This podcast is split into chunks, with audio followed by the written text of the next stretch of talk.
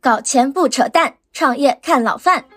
老范聊创业，今天的客人呢是样美公司的创始人马家跃生。那么他是一位医美行业的大咖，现在呢自己做创业的公司也做得非常好啊。那今天呢，我们找他来过来聊一聊关于医美行业和他目前做的一些事情。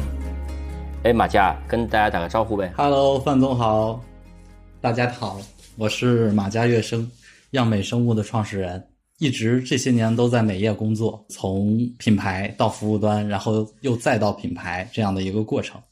马佳，你跟大家介绍一下你在美业的这么些年的经历的，好那其实我很早的话就进到了这个行业。那最最早的时候呢，其实是跟着我的老师啊，就是中国的这个美妆大师毛戈平。后面从毛老师这边出来之后。也是有幸加入了雅诗兰黛，算是中国最早的一批这个培训师。然后当时在雅诗兰黛，其实从美妆到护肤，整个流程都是有深度的去去呃接触，甚至说是去去领导整件事情的。呃，从最早在雅诗兰黛的彩妆品牌 MAC 啊，那这个品牌是主打的一个我们叫做专业彩妆师品牌，然后。从服务流程到产品，其实对自己的提升也是非常的大的。然后 MAC 出来又做了 Bobbi Brown 啊，一个相对更高端一点的偏向日化线的一个彩妆品牌。然后后面又到这个海蓝之谜啊，然后也是当时刚刚进入到中国的一个品牌啊。其实在这雅诗兰黛的几年的这个过程中，学习到了非常多的东西。啊，然后也很好的把它应用到了后面的几次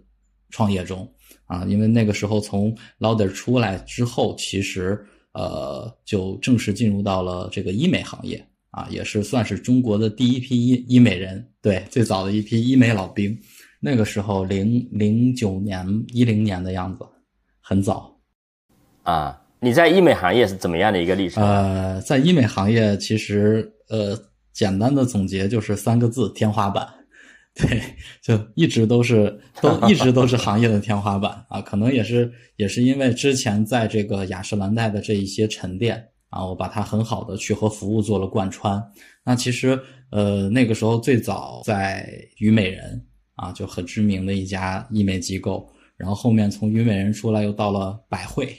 百惠国际啊也是行业的头部，然后包括现在也是一家上市公司。然后百惠出来，又到了威威凯啊，威凯，然后又出来，又回到北京做了皇家。皇家我们是有自己十六家直营的机构的。那你后来呢？你后来怎么样转向现在现在这个？从服务端出来，其实是是有一个过程的啊，因为前面的几段经历呢，一直都是为什么说是行业的天花板？其实医美医美这个行业有一个特点啊，它的特点就是非常的重人力啊，因为其实。顾客最终去信任的只有两个人，一个人是他的卖手，啊，就是当初第一次让他刷卡花钱的那个人，啊，另外一个人就是他的主诊医师。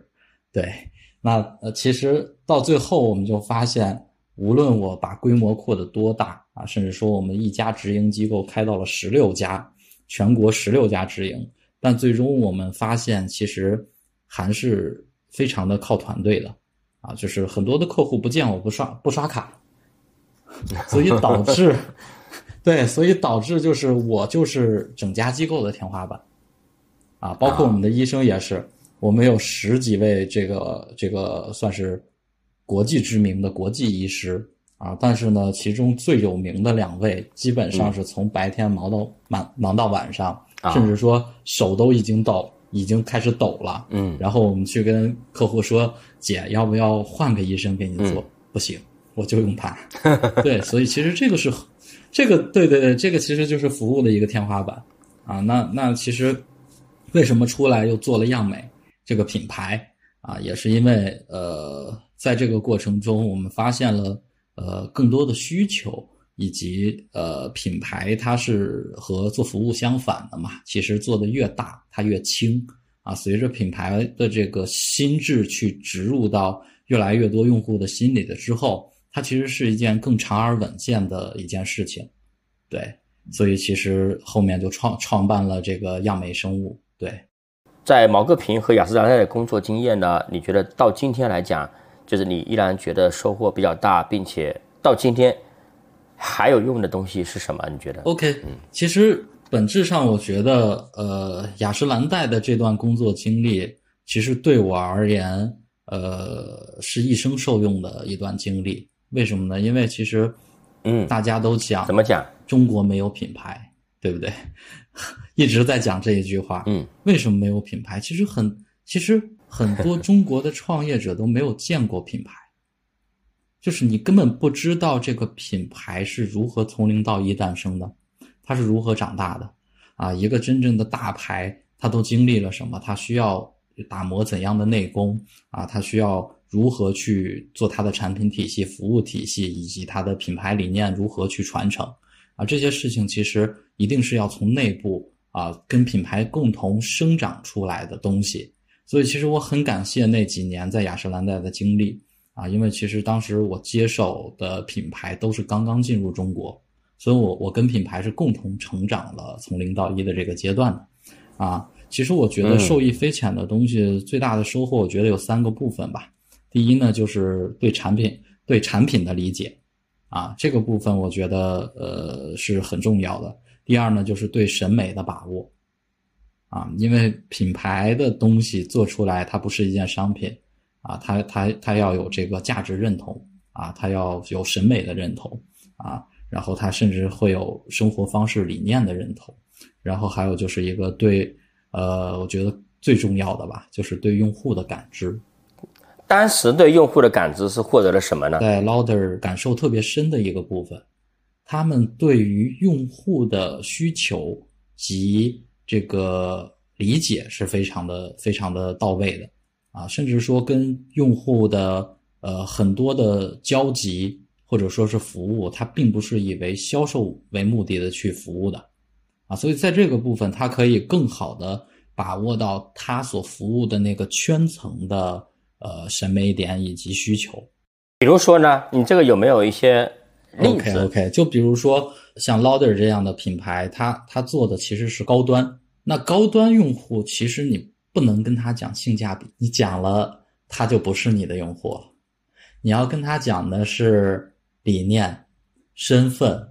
共同的价值认同。我们是怎样的一群人？我是一个怎样的品牌？我为什么可以匹配您的身份？这个其实才是品牌和产品真正的区别。因为中国不缺产品，中国绝对不缺产品，因为我们有这么强的供应链，但中国缺少品牌啊，所以其实这么多年我们跟这些进口大牌的差距，凭什么人家一套护肤品卖几万块钱？凭什么我们一套做的差不多的产品只能卖到几百块，最高也就一两千的单价，国货也就是这个样子，中间差的就是这个部分，啊，很多人还在卖商品本身。但人家卖的是品牌理念，卖的是圈层，所以样美其实是特别想成为一个这样的品牌。我我们想去代表一群人，或者是代表一种生活方式。样美生物现在是什么业务啊？呃，样美生物这个业务其实还蛮有意思的，因为我在做机构的时候，其实发现了机构很大的一个痛点，也是至今为止所有机构无法解决的一个问题，其实就是。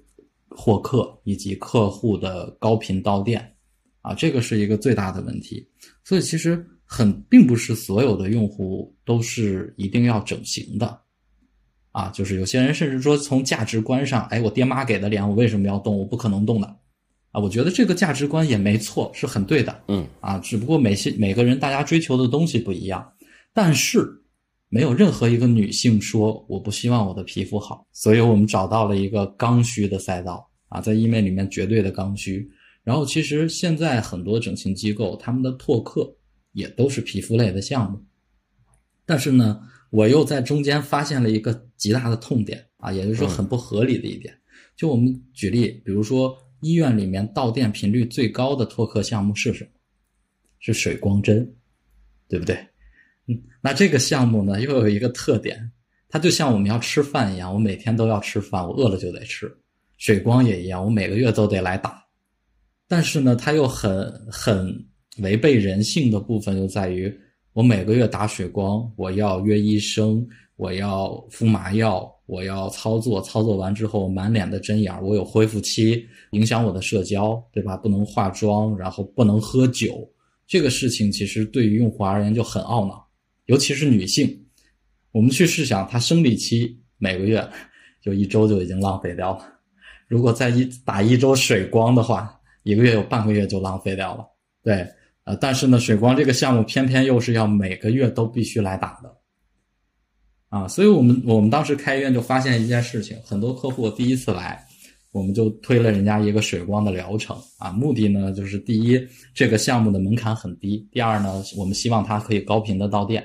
啊，我们再去二次、三次去销售他其他的项目，但是很多客户往往是把钱花了，交了一个疗程甚至一年的水光的钱，后面的第二次、第三次、第四次你邀约不来他，他不来，都得你求着他姐你来吧，我求求你了。大姐说不行，我下周闺蜜过生日，我不能打水光啊，要么是我有什么什么活动、重要的会议等等，总之就是。你这个水光项目，它本来是让人变好的一个项目，但是它偏偏严重影响到了用户的社交，啊，所以我们发现，其实这件事情在呃在本质上，它是一个很逆人性的事情。然后样美做的是一件什么事呢？样美就是把在院线里面这么高频刚需的一个项目，把它家用化，啊，我们能做到的是让用户的这个。在家或者在任何场景啊，随时随地随身，我们就可以给自己操作一次专业的水光，而且是可以做到无痛无创、没有恢复期的。对，大大概就是这样的一件事情。而且从技术角度端去讲，我们和院线用的所有的产品都是同源的成分啊。然后呢，同时我们又把价格打到了院线的十分之一啊，并且呢，在这个技术端上。呃，我们被称之为业内被称之为这个液态微针，啊，就是我我的产品是可以通过涂抹就进入到真皮层的，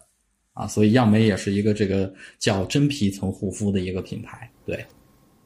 你在好几家的医美机构都做过呀，而且是营销领域的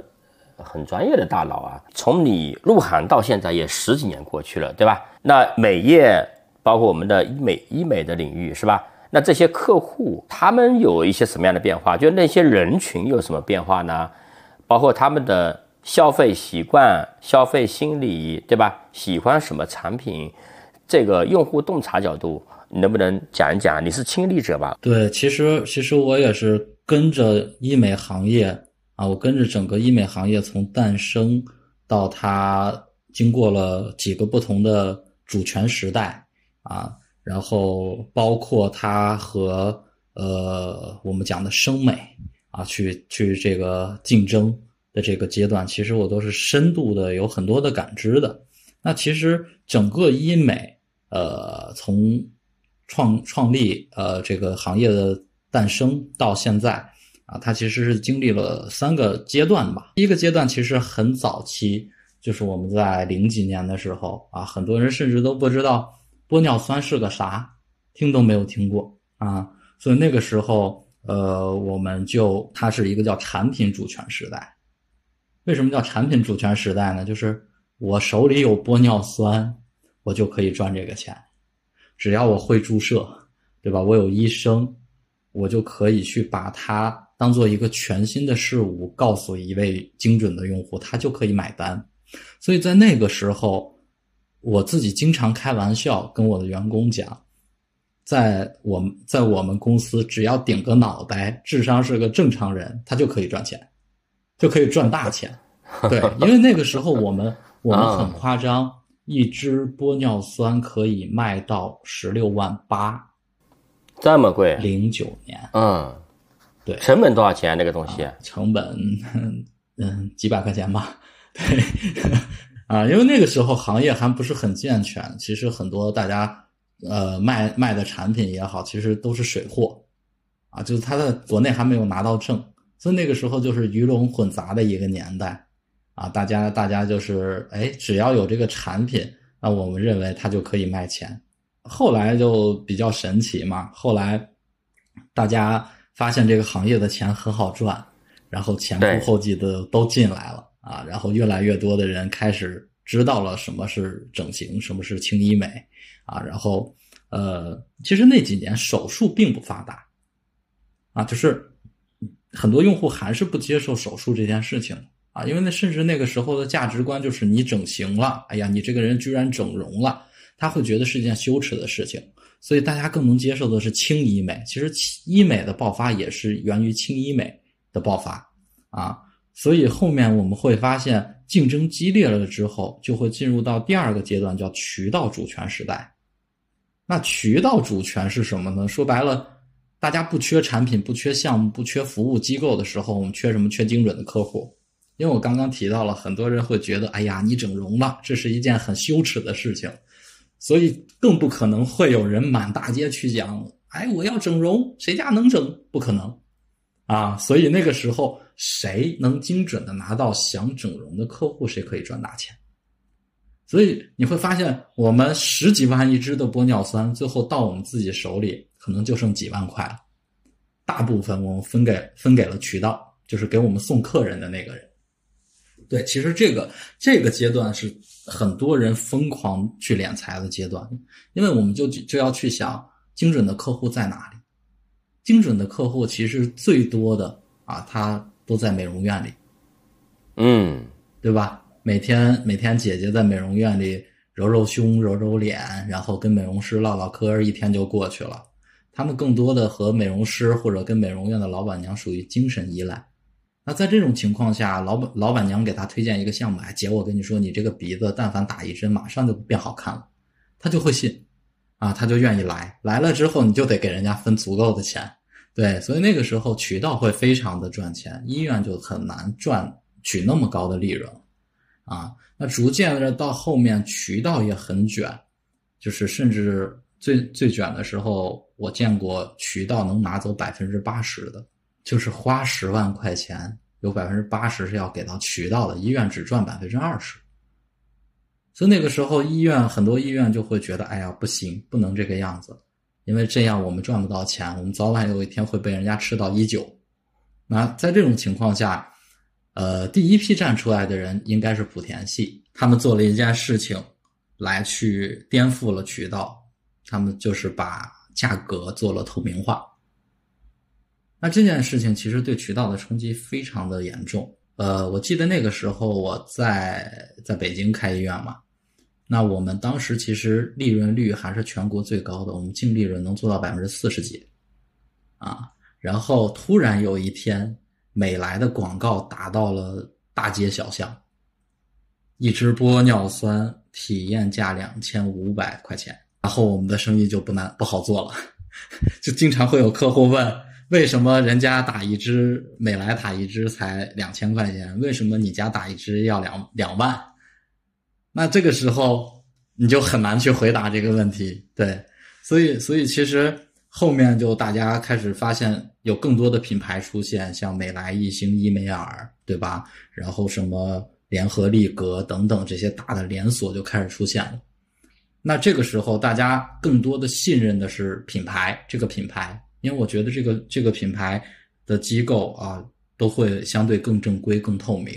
啊，甚至说那个时候新氧、新氧更美这些 A P P 的壮大，从渠道开始往线上去转，我觉得医美这个行业的真正赚钱的时代也就过去了。因为获客是最贵的，而这种铺天盖地的营销之下，其实是有一点点劣币逐良的状态，那大家开始。去竞价了，甚至说是亏钱去竞价去获取客户了。那在这个部分，其实真的有好的技术、好的审美的医生，就会被这个时代所淘汰。哦，这样。本来我打一支玻尿酸收个几千上万，对吧？那我肯定是要用很好的医生去操作的。我用的也是最好的玻尿酸啊，甚至说是这个最贵的玻尿酸。那别人开始竞价的时候，在 A P P 上一百九十九打一支玻尿酸的时候，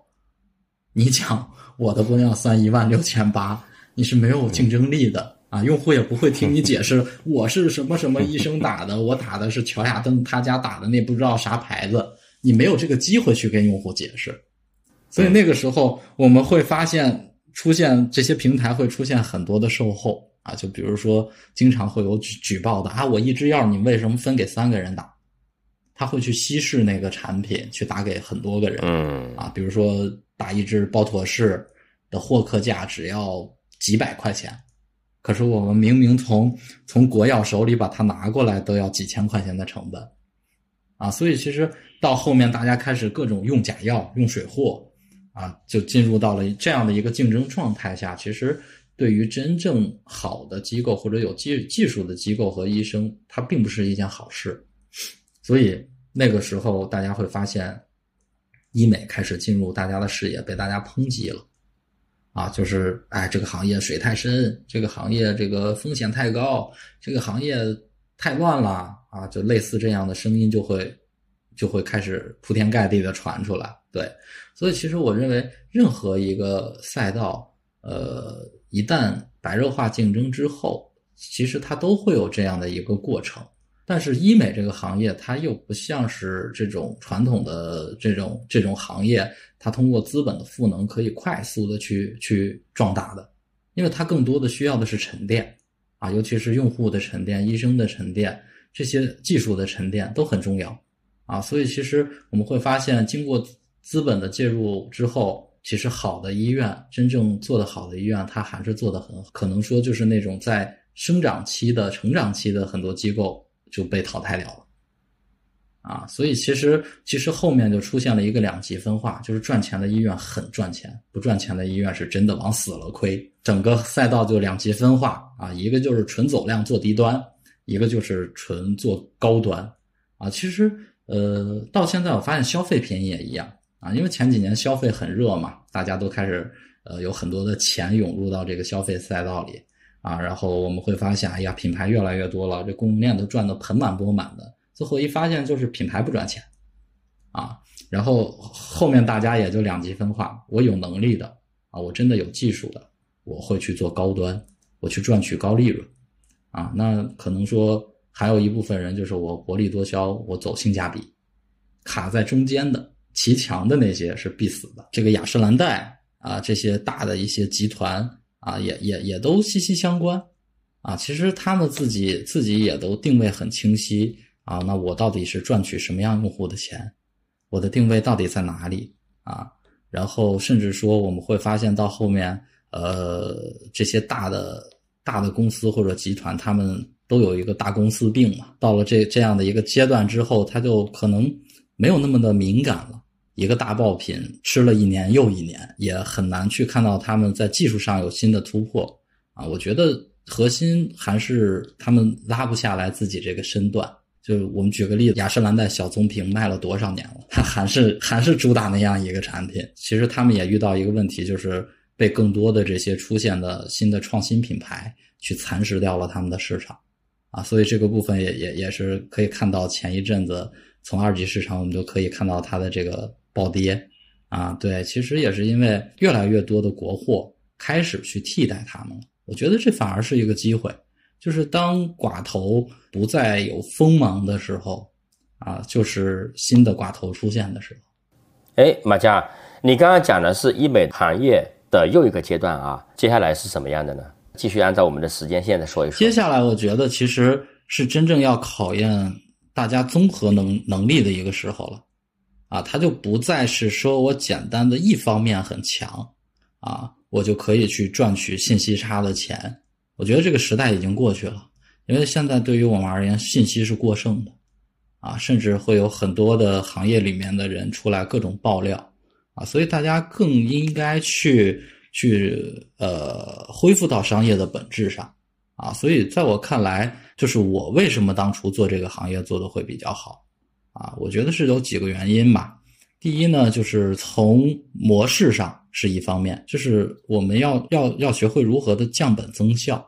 所以我们当初的成功，是因为我们合理的运用了这个教学的方式啊，就是会销啊。因为别的机构还在一对一咨询的时候，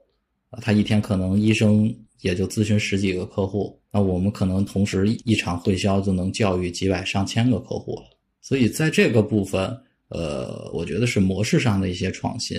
然后第二个呢，就是我们当时是找到了全球呃前沿的一些好的项目啊，或者说是好的产品。从这个竞争维度上，品项目的品相上而言，我们从产品力上是更有竞争优势的啊。第三呢，就是我觉得核心在于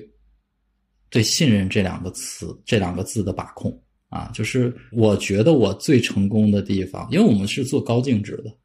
我的客单价极其的高啊，我的人均客单一年可以做到几十万一个人，而我们的用户都是人精啊，都是人精，就是真的是名媛政要，然后企业家这样的客户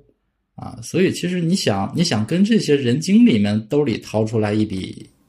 你你是怎么样让别人消费这么多的呢？而且他们还消费完之后不觉得被你割韭菜，还要认可你？是的，是的，其实你想割他们的韭菜不可能，为什么？因为这帮人就是割韭菜的人。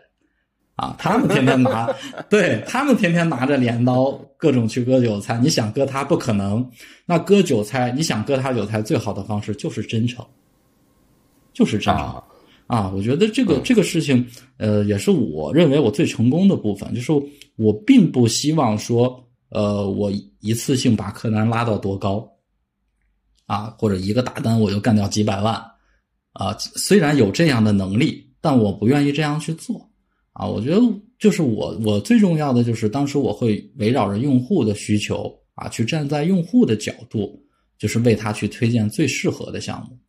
你能不能举一举例子啊？这个我我觉得道理都懂啊，但是这个实操上来讲，就是怎么样说让我花那么多钱，你还站在我的角度啊？对，啊，就举个具体的例子吧，就一个比较比较经常会遇到的，就是一个姐姐来说啊，你不用给我介绍那些那些。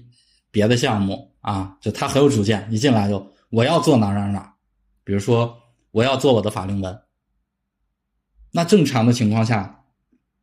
销售就会说啊，那你这个法令纹需要怎么做，对吧？有哪些方式啊？填充啊，怎么去填？但是我会去帮他分析他的五官，你的法令纹是怎么造成的？啊，那我就会告诉他，其实是因为你随着年纪上升。啊，地球引力的作用导致你的苹果肌移位了，也就是说，你的苹果肌掉下来了，才会压出一条法令纹。啊，所以它它的同时还有一个需求，我除了填法令纹，我还要填泪沟。你看，那这样的情况下，正常我就是给你填一个泪沟，填一个法令纹，我收两个两个部位的钱就 OK 了。但我会告诉你，是因为你的苹果肌掉下来，导致你有泪沟和法令纹，所以我只给你填苹果肌，你花一个部位的钱，但你解决了问题，而且这样做出来是最自然的。所以用户就会这个时候就嗯，我要花两倍的钱，他居然不让我花，他他给我省了一半的钱，结果做完效果还很好，所以在这一刻起，他就和你彻底建立了信任。那你之后再去给他推任何项目的时候，他都会信任你，他都会愿意去做。所以其实这就是真诚，嗯啊，那就是我经常跟我的员工去讲，我说你们要把客户当做自己的爱人或者是家人去对待，站在自己家人的立场上去帮他去设计项目，这样的话客户就会成为你终身的客户，啊，所以到后面我的客户会不断的给我介绍朋友来，啊，就各都各种都是几乎都是同一圈层的，啊，就是。这个银行的行长把那个银行的行长带来了，然后这个企业的股东把那个企业的股东带来了，所以到最后我们就做成了一个高净值的一个圈子。那你比如说这些年来啊，你在你所讲的这几个阶段啊，就特别是这几年以来啊，就医美机构的获客方式、营销方式，就他们的有哪一些的变化呢？你包括现在社交媒体啊、小红书啊，也非常非常的普及啊，抖音啊这些。能不能拆解拆解它的变化的过程？对，其实这也就是这几年的机构的不断的卷嘛，内卷卷到了一个新的高度之后，他们就得具备极强的综合能力。那综合能力就意味着他就很难去赚取那么高的利润了，因为他要加大各个方面的投入啊。所以其实现在的机构，它基本上是一个做得好的，就是这种全域运营模式啊。我们叫什么叫全域呢？就是我一方面。我要做渠道，传统的美容院线的渠道，包括一些这个线下的有一些专门做 KTV 渠道的啊，还有一些专门做这些呃银行的私行、保险的这种大客户啊，这这这些都是高端高端的一些机构会去选择的。那还有一部分呢，大家会去把各种 APP 利用起来，比如说新氧啊、更美呀，然后美杯呀这些的平台，包括大众点评啊、美团啊，都会去上架项目，每个月交人交人家一笔固定费用啊。包括现在新入局的呃抖音，它今年也在大力的发展本地生活啊。其实我我们也看到，其实抖音也渐渐的把医美放开了，之前是你提这个词都不让提的。现在呢，只要你资质是健全的啊，你入驻了他的本地生活之后，他是可以给你流量的，啊，昨天我还看到我一个朋友，呃，之前是做很传统的渠道医美的，现在开始在抖音去做获客，他拿出来很多，其实还是水光呀，然后这种小气泡呀，各种光电类的清清洁类的项目为主去拓客，他一场直播四个小时，差不多在抖音能成交六十几万。然后我问了一下，他的 ROI 也不低，他的 ROI 大概能做到将近六，所以它其实是要比传统渠道赚钱的，很高啊。对，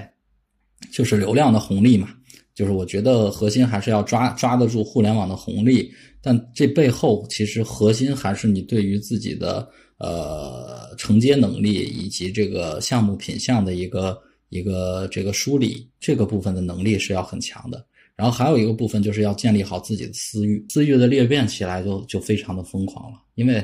他也有自己的生活圈子嘛，有钱人的圈子还是有钱人，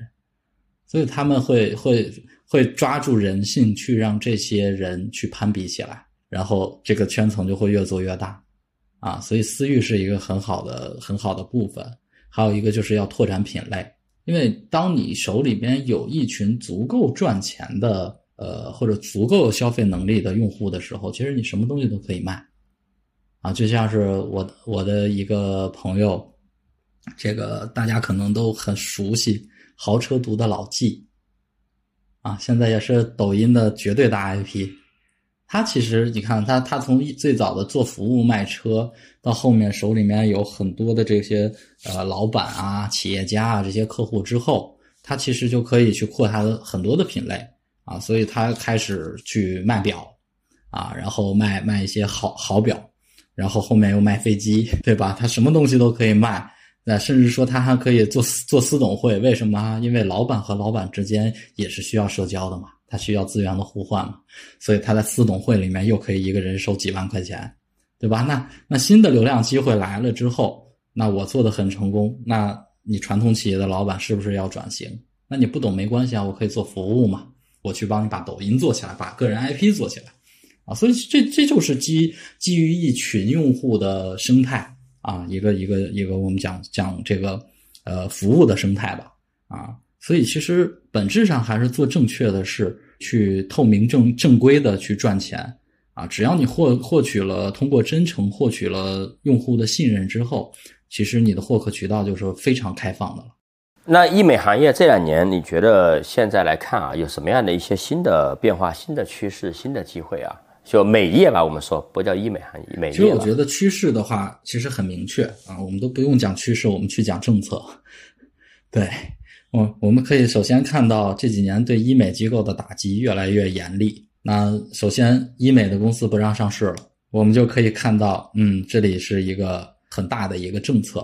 啊，那随着这样的一个政策导向，我们再去看高频的项目，水光针被列入到了三类医疗器械，也就是说，以前大家在院线能打的水光针，现在都不合法了。那你从一类拿到三类，至少又要三年，那市场就出现了一个三年的空白期。所以，所以样美在这个时候做了家用水光。所以我们会看到一个近几年的趋势，就是医美被大家抨击啊，被大家所所所。嫌弃啊，不管是它乱也好，还是它暴力也好啊，等等，其实它都是从用户端去提出的很多的呃这个不满。那在这个部分，我们会看到越来越多的医美的项目被家用化。从三年前开始，从开始重点打击医美的时候，我们就会发现出现了一个新的品类，就是美容仪，家用美容仪。那从最早雅萌的风靡开始，雅萌讲的是什么故事呢？很简单，它讲的是超声刀热玛吉的故事呀，就是我可以让你的脸紧，对吧？让你让你的脸这个生长胶原蛋白，它其实讲的就是一个射频的家用化的一个故事嘛。虽然它故事讲得很好，但是它永远跟医美院线的东西比不了。我自己开医院，我想做到那样的效果，收用户一次就几万块钱。你觉得一台手持设备能打能打得出那么强的激光吗？不可能。啊，所以它只只是给了一些，呃，我觉得核心它赚取的是什么人的钱？是一个增量赛道，就是我想做，但我不敢做。我本身就不是精准的医美用户，但我也有这个方面的诉求，那我可能就被这个赛道赚取了很多的钱。啊，比如说我们再去看脱毛仪这个产品，就就很顺着人性。为什么呢？我去脱一次毛那么贵，对吧？我去院线脱个毛收个大几千，我每年要脱个一两次。那我现在一一千块钱一台机器，我让你在家每天脱，那其实它，我觉得核心的本质是，呃，什么样的用户去买什么样的产品？你想，我能花得起大几千去脱毛的用户，对我而言，我是个不缺钱的人。但是不缺钱的人，也就是说有钱人的时间是最宝贵的，所以我要的是效率。我躺在那里，别人服务我，我脱一次就完事儿了，我愿意花钱。那很多的人没有那个经济能力，相对着他的时间很充裕，周扫两次，连续扫三个月，可能会绝绝毛。所以其实它也是迎合了用户的需求的，啊，所以其实这样的产品它都会有自己的这个所谓的市场。所以其实。大家会看到一个很清晰的事情，就是现在院线里面的项目会变成一台一台一台家用化的美容仪放在用户的桌子上。也就是说，未来医院你就做你医院该做的事儿，你就把你那个门槛极高的手术做明白就可以了。啊，这些没啥成本又高毛利的项目。可能你碰不了了，啊，所以所以其实我们可以看到，呃，从射频这样一个单一赛道里面就出来了无数个品牌，然后像比较知名的雅萌、宙斯，对吧？美杜莎，然后极萌啊、Miro 啊，然后这个甚至说金墨啊，卖一万多的这样的品牌，在各个各个维度，在各个价格带基本上被铺满，而且这里面的竞争极其的激烈激烈。我们去看它的竞争关系，啊，就是呃，你说原来雅萌的位置被谁替代了呢？六七千的东西，它被阿米肉的胶原炮替代了。你看胶原炮这个名字起的，是不是有点像院线的超声炮啊？对，它其实讲的是一样的故事。然后呃，又在同一个价格带。那在雅萌之上的代表高端的宙斯卖一万多。那这个又被谁替代了呢？被金墨替代了，啊，最近推的很火，请了巩俐做代言，金墨奢华美容仪，对吧？那其实高端赛道就很卷。那我们再往下看呢，其实最舒服的一个价格带在哪里？在两千多块钱，啊，在两千多块钱。那两千多块钱之前只有这个阿米柔在做，后面阿米柔遇到了一个劲劲敌，就是吉蒙。啊，就阿阿米是说，我有九个头，吉蒙说，我有十二个头，对，两个人两家就在死掐啊，而且这个在交易额上也也是不分上下的，对，所以所以其实我们就会发现一件事情，就是这个赛道赚钱赚的固然爽，但它不可持续，因为它没有复购，没有复购就很难说形成品牌资产。我承认它有品牌，但它没有品牌资产，就是它的用户。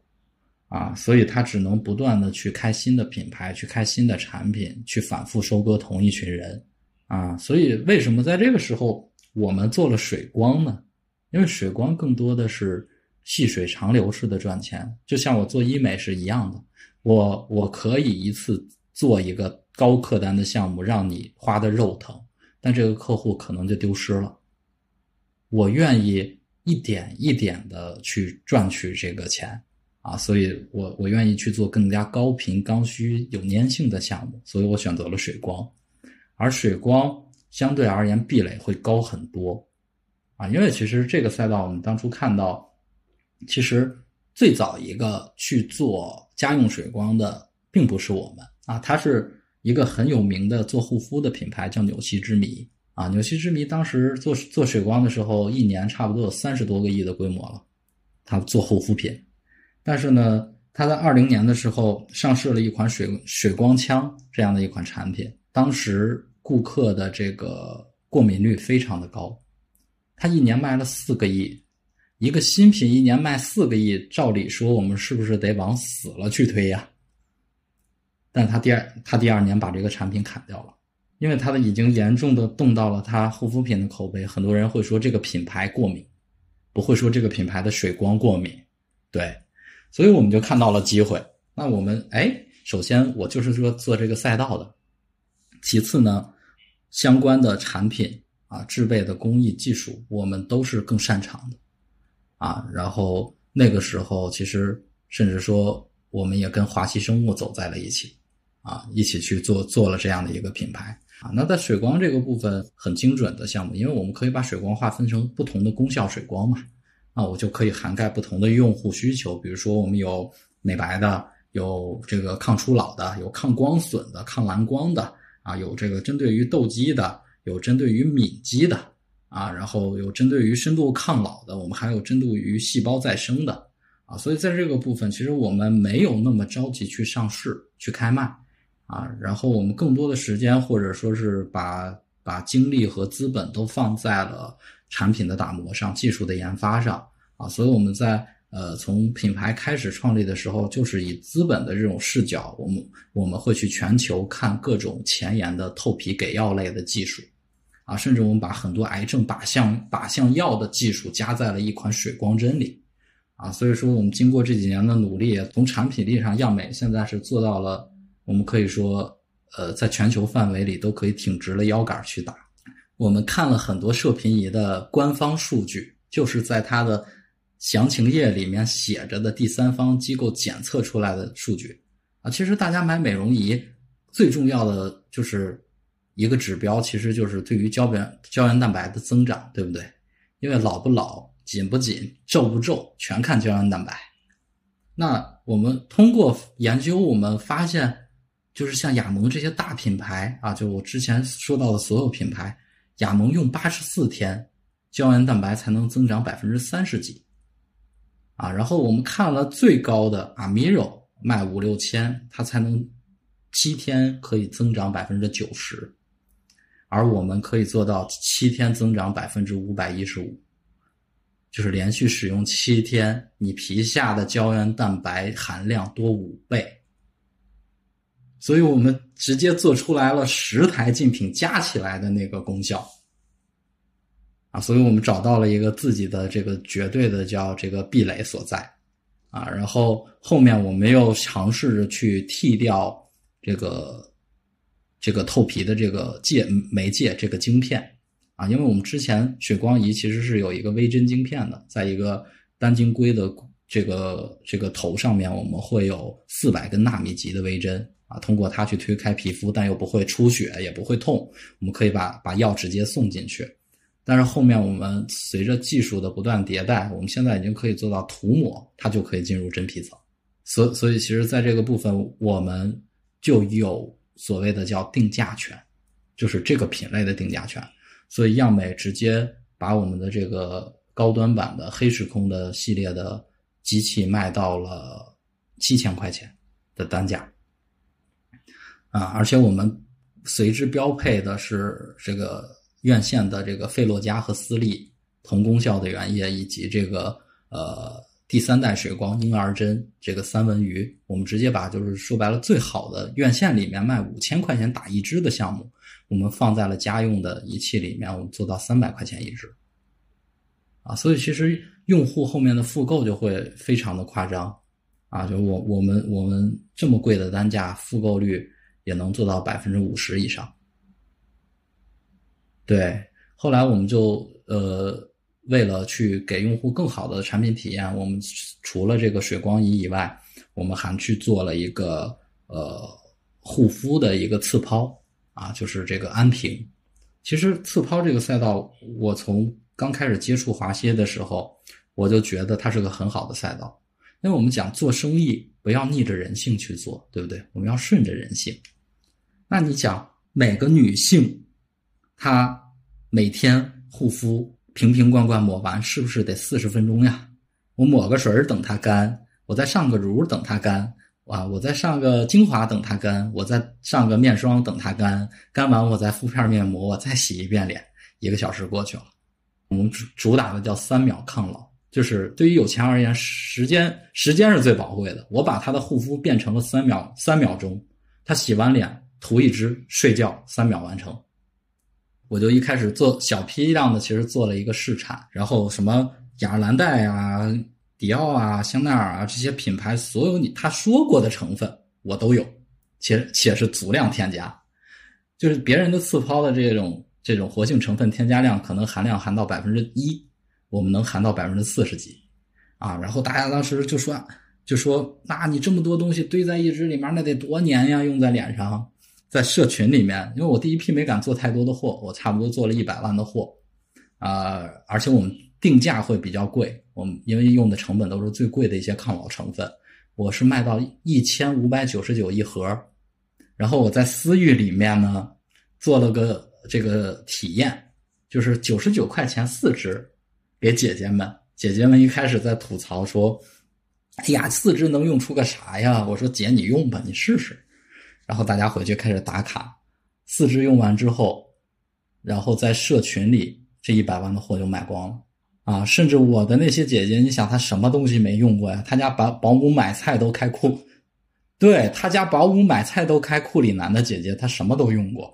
然后人家给出的评价是这款精华终身锁死了，无限回购。所以其实我觉得这个部分才是我去做这个品牌最最最让我开心的部分。我真正做出了好产品，获得了我的用户的最高的赞扬，啊，虽然我卖的贵，但我贵有贵的价值，因为我们甚至从包材上都非常的用心。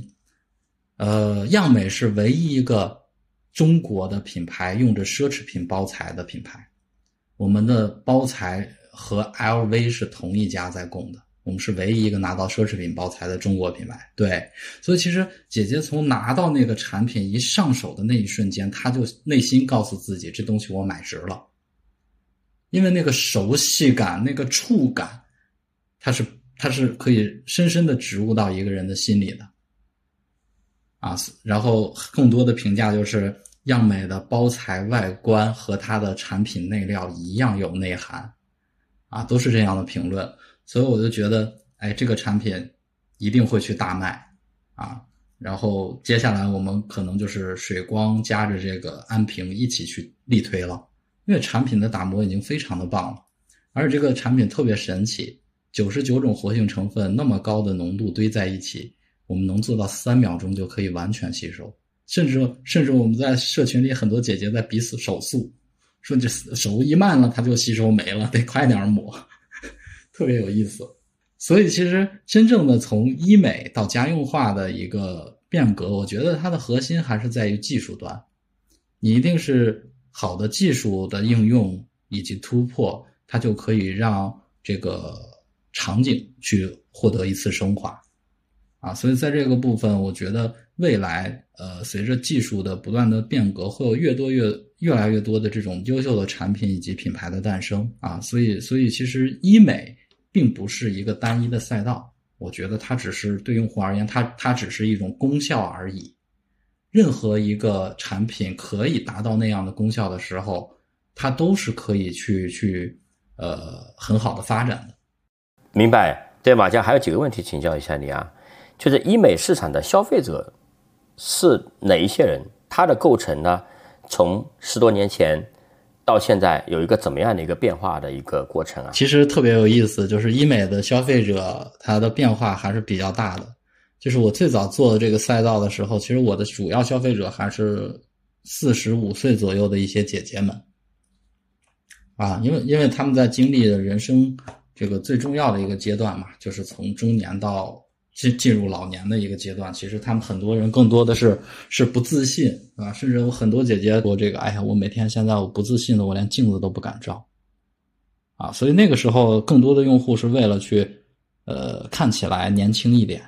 而现在的用户呢，更多的是九零后，九零后现在是医美的主主力消费大军，